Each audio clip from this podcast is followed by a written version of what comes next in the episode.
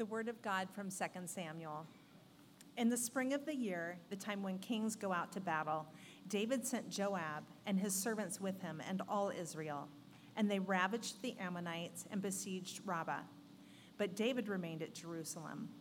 It happened late one afternoon when David arose from his couch and was walking on the roof of the king's house that he saw from the roof a woman bathing, and the woman was very beautiful. And David sent and inquired about the woman. And one said, Is this not Bathsheba, the daughter of Eliam, the wife of Uriah the Hittite? So David sent messengers and took her, and she came to him, and he lay with her. Now she had been purifying herself from her uncleanness. Then she returned to her house, and the woman conceived, and she sent and told David, I am pregnant. So David sent word to Joab, Send me Uriah the Hittite. And Joab sent Uriah to David. When Uriah came to him, David asked how Joab was doing and how the people were doing and how the war was going. Then David said to Uriah, Go down to your house and wash your feet. And Uriah went out of the king's house, and there followed him a present from the king. But Uriah slept at the door of the king's house with all the servants of his Lord and did not go down to his house. When they told David Uriah did not go down to his house, David said to Uriah, Have you not come from a journey? Why did you not go down to your house? Uriah said to David, The ark of Israel and Judah dwell in booths, and my lord Joab and the servants of my lord are camping in the open field. Shall I then go to my house to eat and to drink and to lie with my wife? As you live and as your soul lives, I will not do this thing. Then David said to Uriah, Remain here today also, and tomorrow I will send you back. So Uriah remained in Jerusalem that day and the next. And David invited him, and he ate in his presence and drank, so that he made him drunk. And in the evening he went out to lie on his couch with the servants of his Lord, but he did not go down to his house. In the morning, David wrote a letter to Joab and sent it by the hand of Uriah. In the letter, he wrote, Set Uriah in the forefront of the hardest fighting, and then draw back from him, that he may be struck down and die. And as Joab was besieging the city, he assigned Uriah to the place where, where there were valiant men. And the men of the city came out and fought with Joab, and some of the servants of David among the people fell. Uriah the Hittite also died. Then Joab sent and told David all the news about the fighting, and he instructed the messenger when you have finished telling all the news about the fighting to the king, then if the king's anger arises, and if he says to you, Why did you go so near the city to fight? Did you not know that they would shoot you from the wall? Who killed Abimelech, the son of Jerubbesheth? Did not a woman cast an upper millstone on him from the wall so that he died at Thebez?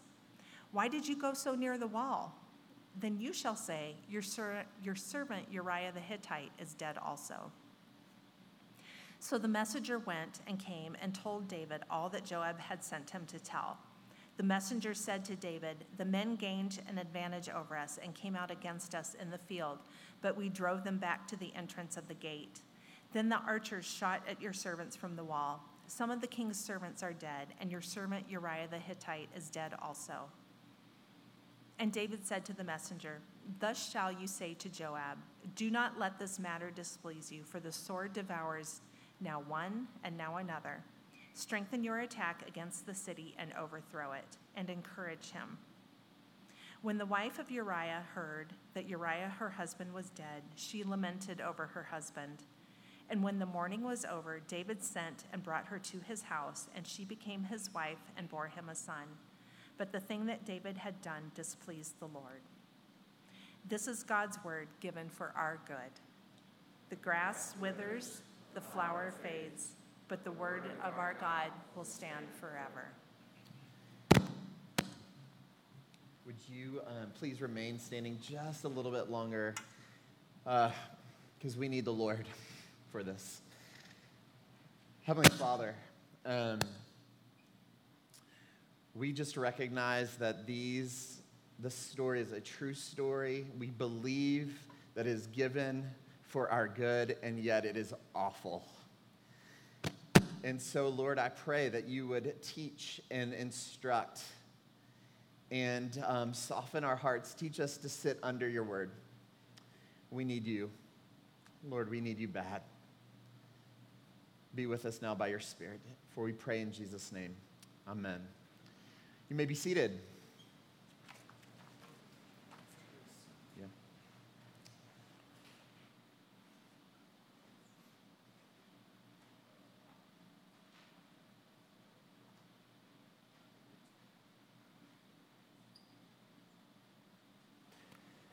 Well, good morning. Uh, my name is Ronnie. Um, so we've been going through 2 Samuel. Today's actually going to be our final sermon as this summer we're going to be spending time in the Psalms, and that's going to be really fruitful and sweet. Uh, the story we just heard is quite famous, but also quite painful. And we're going to talk about some heavy subjects because the passage does. And, um, and frankly, it raises issues that have touched every single one of our lives. And it will uh, be hard to hear and to talk about them, but we need to because the sins that are described in this story are so pervasive in our world. And it's really important that you know that God cares that God has not been silent about these things. They're in His Word. So I want to be gentle, um, but I want to be frank. Uh, not because I want to open up old wounds, but because I really want to point you to God and I want to point you to His grace. Uh, God has never been immune to the struggles that we face, and God has never turned a blind eye to the pain that we experience or the pain that we cause. You know, I saw this um, YouTube video of an Amazon delivery guy. He was dropping off a package on someone's front porch. And when he arrives, he notices that the, uh, the homeowners had left a, a bunch of treats for delivery people. And the ring camera, y'all know what that is? Like the, the ring, right? So they're, they're capturing this whole thing. And this guy begins to look in the goodie basket and he's overwhelmed with delight. He, and you can hear it. He keeps repeating, like, wow, oh, this is so nice. Oh, look at this. I love this. And he grabs a few things and he starts like doing this like dance. And it's like all on camera. He's doing this celebration uh, dance. And the thing that sticks out to me was at the very end, he realizes that he'd been on camera the whole time. And he kind of gives this like sheepish wave to the camera and then he like runs off.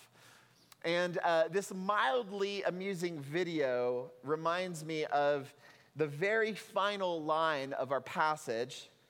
It's not so amusing, but it's hopeful. In verse 27, the very last verse, it says, But the thing that David had done displeased the Lord. A more literal reading of the Hebrew says it like this The thing that David had done was evil in the eyes of Yahweh. David was on camera the whole time. God sees.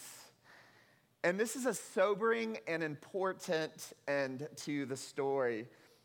You know, this story makes us wonder if this Bible is not the book that we think it is. You know, some of us think about the Bible as a book where we're supposed to get moral lessons to help us be acceptable to God so that maybe we get to go to heaven when we die or something like that. And yet, this story gives us David, right, who, who's supposed to be a hero, a warrior poet for the ages. He's a theologian, he's a spiritual giant. You know, the New Testament will quote him over and over again when it, they want to teach us about theological issues like justification. And yet, to say that he catastrophically failed would be to understate what happened. You know, all the heroes in the Bible are losing types. This book is not what you think it is.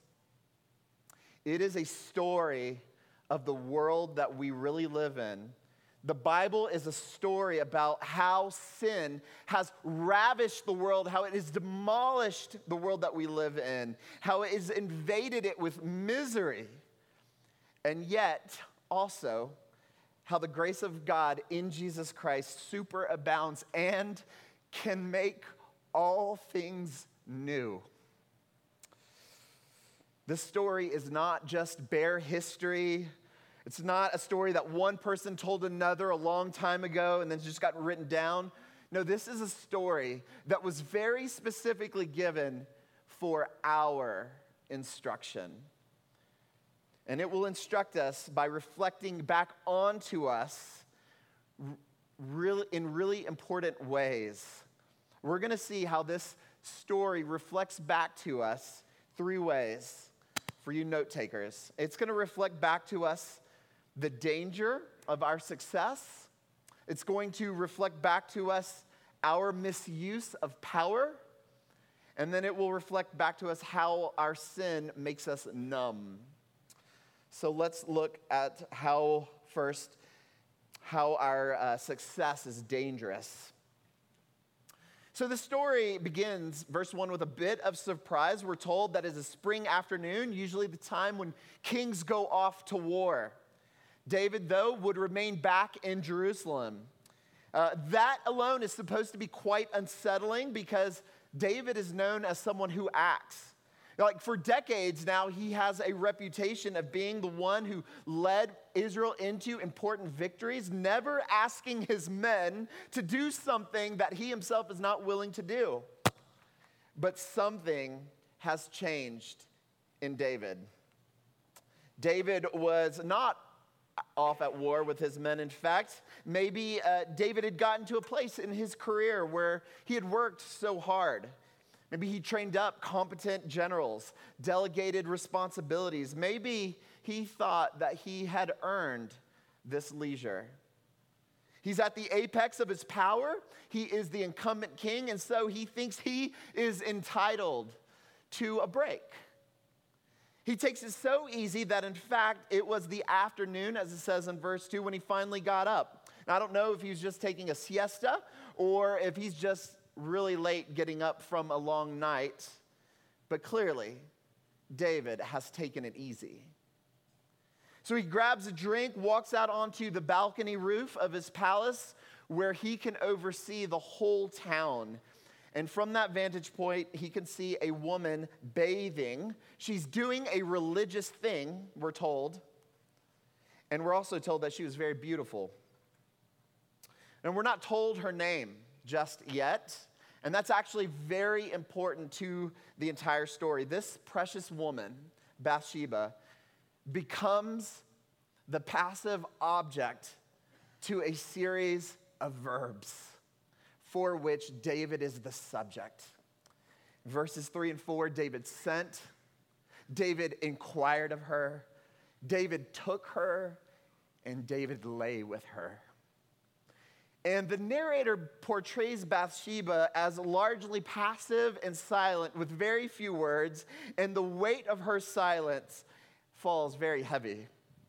The weight of the story, the, the, the unchecked desire the entitlement, all of this falls on David's shoulders. In very straightforward and simple language, verse 5, we're told that the woman conceived and she sent and told David three words that have rocked the world, the worlds of so many couples.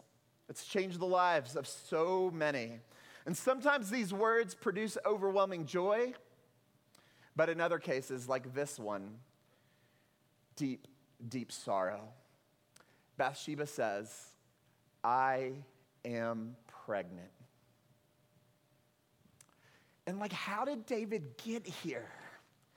Like, in the New Testament, in the letter to Romans, to the Romans, the Apostle Paul, he says something really interesting when he's describing how sin operates, and it helps us understand what's going on here. In verse 8 of chapter 7, Paul says, he says, But sin, seizing an opportunity through the commandment, produced in me all kinds of covenant, covetousness. In other words, Paul is saying, sin seizes opportunity to produce in us something that is quite dark. And so, here in our story, sin seized the opportunity of David's success. And I want to slow down here for just a second. because this makes me really fearful for all of us in this room. Some of you are in a really prosperous moment in your life, right? You've worked so hard. You put in your time, you studied, you made wise and shrewd choices. And now maybe some of you have passive income, or you have surprisingly large salaries and you have time to enjoy it. But look at me and listen to me carefully. Beware. Sin seizes an opportunity precisely in our success. David stopped waking up every morning and asking the titanic question God, how are you leading me to live a life for you today? See, David doesn't ask that question, he lounges, he sends guys off to do his work. Now, I'm not saying that any of us are like sleeping in during work days, but we are spending this inordinate amount of time trying to figure out how to spend our money that we sense that we have surely earned and worked hard for. And we're doing that instead of asking the question God, what is your call on my life for this day? See, our success puts us in this really precarious situation because we usually call it blessing instead of calling it scary. Now, there are others of you that don't have that success. You're like, I don't know what you're talking about, Ronnie, but you are begging God for it. You are grinding and grinding, and it feels like you're getting no breaks in this life. And you think, if I could just get one generous break in my life, it could take a turn for the better. And I would say to you also, beware.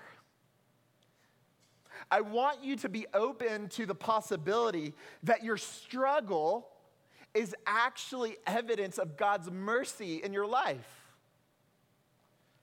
You know, the first church that I planted in Puerto Rico, it was, um, it was extremely economically, uh, socioeconomically diverse. Uh, we had everything from like business owners to like day laborers who just working, you know, hand to mouth. But then the second church I planted, it was extremely wealthy. Oil and gas guys from Texas, real estate moguls from California, uh, successful uh, Wall Street guys from New York. All of them came to Puerto Rico to benefit from certain tax shelters that our country offered. And usually they got a 39% increase in wealth by simply electing to live on a golf cart community by the beach. And I am telling you, the material success that they pursued and achieved produced hardships in their life that they never anticipated. I can compare the two churches. I was their, both of their pastors. I mean, what was otherwise going great, soon their marriages began to fail. Their money estranged their children from the parents. business partners began their betrayal, and now they have lawsuits they had never even heard of in their life. And their once buoyant spiritual lives fell into decay and disarray because they would spend time thinking about how to spend their money and they missed more church than they ever missed in their life because now they've got time and money to do something. That spiritual buoyancy dropped. Why? Because sin seizes an opportunity, and there is a very real danger in our material success because it compromises our spiritual vibrancy and our dependency. And, listen to me, like, I'm not just speaking to like new baby Christians, I'm speaking to people who have been walking with the Lord for a very long time. And, and, I want you to know that none of us ever graduate from humble spiritual apprenticeship at the feet of Jesus. And we sit there day after day asking him, My Lord, like, what is your call on my life? This story, this awful story, reflects back onto us the danger of success. It does more than that. The story also reflects back to us a misuse of power. Our second point. So, back to our story. David is frantic to try and to control the situation. He's frantic to work out so that he looks okay when this all ends. He constantly is shifting his approach to certain situations that arise. And what exactly is his main approach? What is it? It's to use the main resource at his disposal, to use his power and authority. Now, you know, most of the time that I've ever heard this sermon preached, the focus has always been about sexual sin. And, and for sure, that's present. But the more you study it, the more you realize that is not at all the focus of the story. The focus is the misuse of power. And the storyteller unfolds the story so as to parallel this story to the very first story in the whole Bible of Adam and Eve in the garden. See, David looks and sees this beautiful woman just as our first mother looked and saw fruit that was beautiful to the eye and good to eat. And that's not the problem. It's like everything that follows. You see, Adam and Eve, right? They're made royalty, they're vice regents, kings and queens to God. Because they were made in his image, they were bestowed so much power and authority. And the idea is, is that they're supposed to steward that power. Their power and authority was supposed to be used to like cultivate and to draw out glory in the garden, to draw out glory in one another. So David, the regent, the powerful king, he's supposed to steward that, that borrowed authority and to cultivate glory. And like, this is not an issue of ignorance for David. He knows the moral vision of God's law. He's the one, right, who writes in Psalm 19 that the law of Yahweh is perfect, reviving the soul. He's the one who says that the testimonies of Yahweh are sure, making the, the, the, the wise simple. Like David knows all of this. He knows that God has his good in mind when he gives the law. David knows that God has his flourishing in mind. He knows all of this because God has woven goodness for our bodies and goodness for our relationships and goodness for how we treat each other into his law. And the good moral reality of God is built into the grain of this whole world by him. David knows this. But just like Adam and Eve, David begins to doubt God's goodness. This doubt leads him to, to drink from a different source. And he becomes drunk on power. He has a choice to own his sin, to own his failure, but no, he doubles down. See, when the king sent for Bathsheba, though she was married, she had no choice. No one says no to the king. He gets what he wants. To say no is to cause shame and to receive the ire of the sovereign. And it worked. And because he was so successful, he would use the same tactic over and over in our passage. In verse 6, he makes a plan. He summons Uriah home from war, asks him how it's going. Uriah tells him he assumes uh, that while Uriah's home, that he would connect, right, with his wife physically. And then David, of course, could cover his tracks. The plan didn't work. Instead of returning home, Uriah sleeps where the servants are, where David's servants are. And so David asks, verse 10, Why didn't you go down to your house? And Uriah says in verse 11, verse 11, he says, My Lord, like if the ark of the covenant dwells in a tent, if the soldiers of the Lord of Israel Judah dwell in a tent, if my Lord, my general Joab dwells in a tent, who, who am I to rest in a house? Never. See, David assumed that Uriah was like him. Uriah was not like him.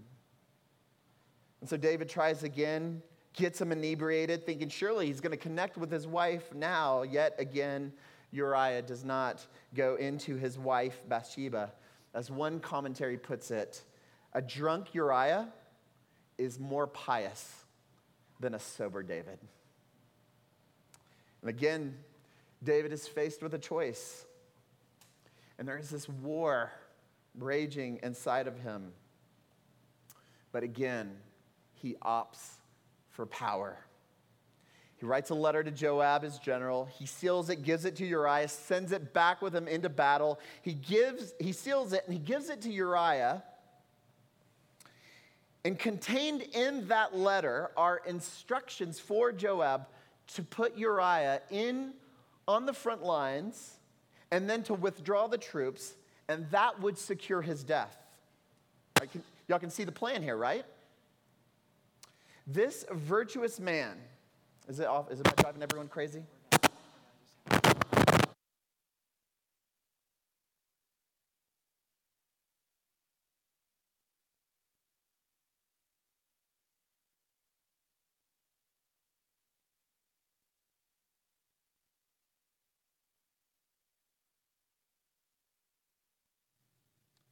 Okay, I, I think I'm. Am I better now?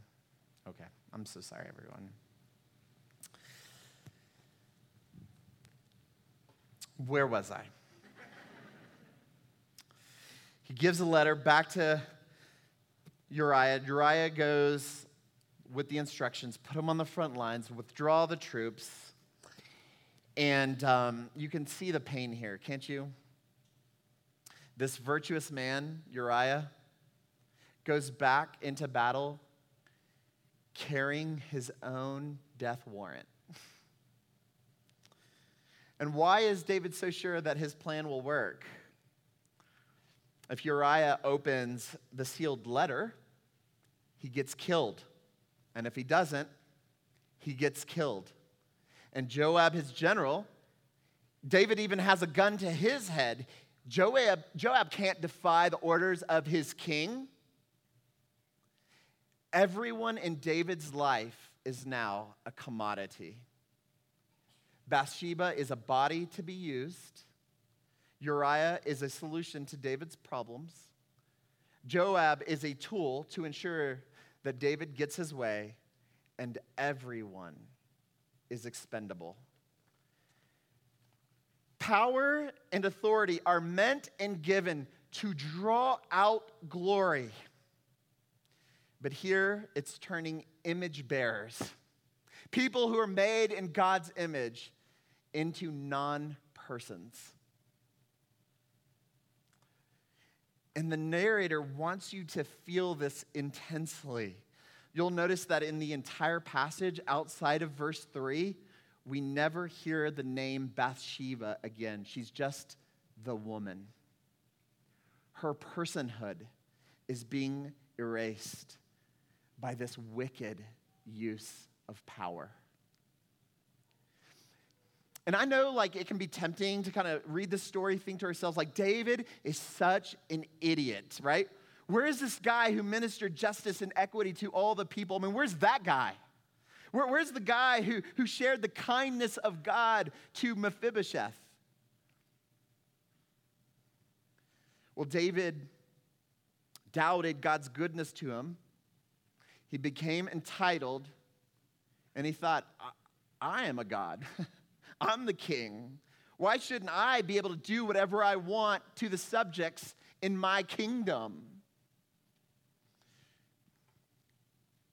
Church, the faith that you and I profess falls apart if you and I are not willing to be honest with all of it. Because this is the same David. The kind David and the one who misuses power. This is the war that's raging within him. And I know how this works from my own experience of being a human, and I think you do too. I'm the CEO. Why shouldn't I be able to do whatever I want with the employees and resources in my company? I'm the teacher. Why shouldn't I be able to do whatever I want in my classroom? I'm the parent. Why shouldn't I get to do whatever I want that makes me happy in my family? I'm the pastor. Why shouldn't I get my way in the church? I am me. Why shouldn't I be able to do whatever I want with my own body? We forget that everything belongs to God and we are just stewards who have been given authority and power only insofar as we use it to draw out glory. Because ultimately we are under the authority and power of God. The power of God is never misused. God's authority and power is always, it is always a goodness to us. Goodness for how we treat one another and goodness for how we treat our bodies. And when we see ourselves as ultimately in charge, we become entitled, and so we are inclined to use our power to get what we think we deserve. And this always invites chaos and sadness and loss. And part of growing in our faith is recognizing that although the particulars of our story may not be like David's, his story is still our story. Maturing in our faith is asking God to give us strength to believe Him and to sit under His authority and His power. And instead of doubting God's goodness, to actually see it in every word that He speaks to us.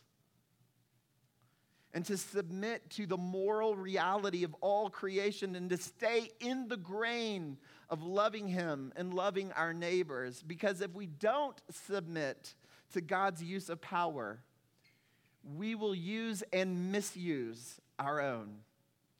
We will.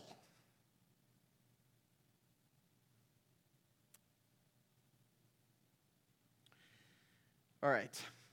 So far, we looked at how this awful story reflects back to us the danger of our success and the misuse of our power. One last observation this story reflects back to us how our sin makes us numb. We pick back up in the story. David has made his plan to have Uriah killed. And Uriah, you guys, is listed as David's 30 most valiant men. He's listed as one of David's mighty men. And he lives up to that title and proves worthy of it. Uriah's fidelity stands in sharp contrast to David's infidelity for the rest of his very short life. What David doesn't know, or what more likely he doesn't care about, is that for Joab, his general, to carry out his plan without arousing suspicion, he's to have to put a whole lot more soldiers in peril than just Uriah. And that's what happens. It leads to the death and murder of Uriah and so many others. Soldiers who are fighting David's war. In order for Joab to execute David's orders, so many men would have to die.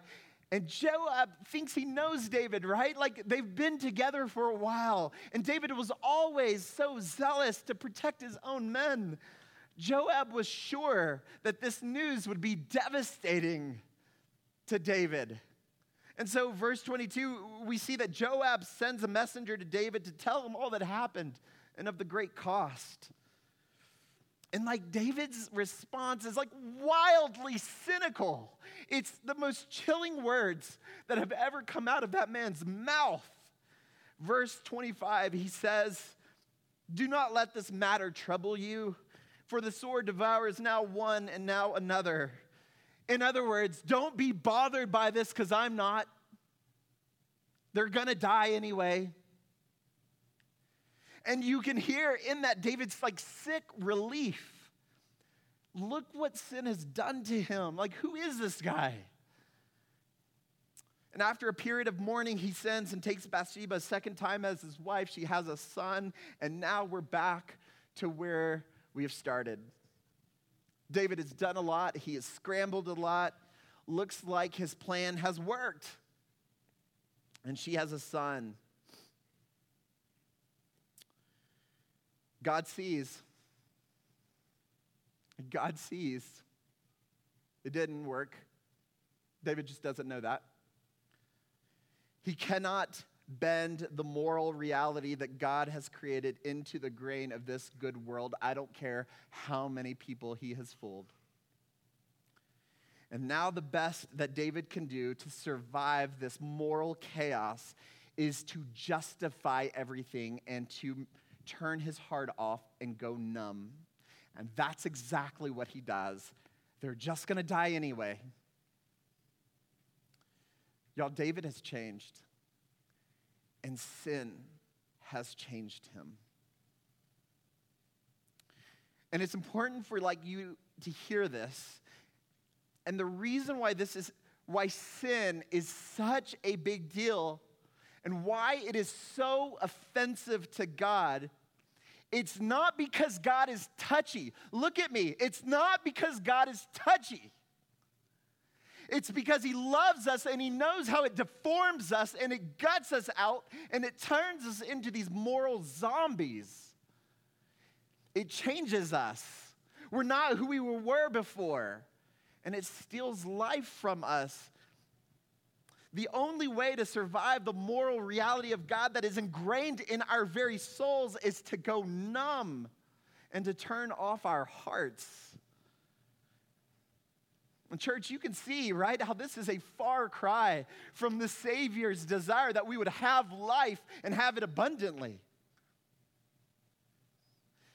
Sin is not just a weird religious word, it is a destructive force in the universe. It's not cute, it's not relevant, it does not produce flourishing, and we invite it into our lives when we doubt God's goodness. When we live lives that go against the moral grain of the universe, in those moments our hearts go calloused and numb. And this awful story is scripture. And it's before us like a mirror so that we can see our own lives reflected in it. As Walter Brueggemann says, this story has cut very deep into the strange web of foolishness and fear and infidelity that composes the human map. But more than just a mirror that this story holds up to our souls, it's the story of a scheming and repugnant king. It is a story that makes us long for something better and truer, doesn't it? Like, doesn't it? And by God's grace, you guys, we do have. We do have something more. You remember the final verse of the whole passage that tells us that the thing that David had done was evil in the eyes of the Lord. This injustice is seen. David will not get away with it, which means, and hear me, that your pain and your longing is seen by the eyes of God too. Now, I know this can scare us when we are seen in our darkest abuses of power and the numbness that we have when we're enjoying our success. But this can also comfort us when we feel alone in our pain. Like God sees you. You feel alone, you're not. You are seen. And God is going to do something about it. And He's going to do something both about your guilt and your sadness. In the New Testament, in Colossians 1, Paul will say, For in Christ all the fullness of God was pleased to dwell, and through him to reconcile to himself all things, whether on heaven or on earth, making peace by the blood of his cross. Denver Press, please listen to me. Jesus does not run away from people who doubt him or run away from people who doubt the goodness of his word. Jesus does not move away from people who fall. And at great cost to himself, he moves towards us through his own death and resurrection and offers renewal to people like you and me. And he's not just reconciling us to God, but he's reconciling all things to God, even your deepest sadness. By both the sins that have been committed against you and the sins that you've committed to others. He is ultimately doing something about this chaos, and evil will not trump his purposes. And I know that it may take time to see how grace overcomes evil, but hear me on this He will. He will overcome it. In this story, it would be centuries later. But when you open up the very first page of the New Testament, there's this genealogy of our Savior, of Jesus. And we learn, and it's pr- prominently displayed that David was the father of Solomon by the wife of Uriah. Bathsheba is Solomon's mama. And she receives a place of honor in the eternal economy of God, bringing to the world its Savior. God was doing far more through grace than sin could ever do through a repugnant king. Amen. Amen. Treasure these words up in, their, in your heart, for they are true.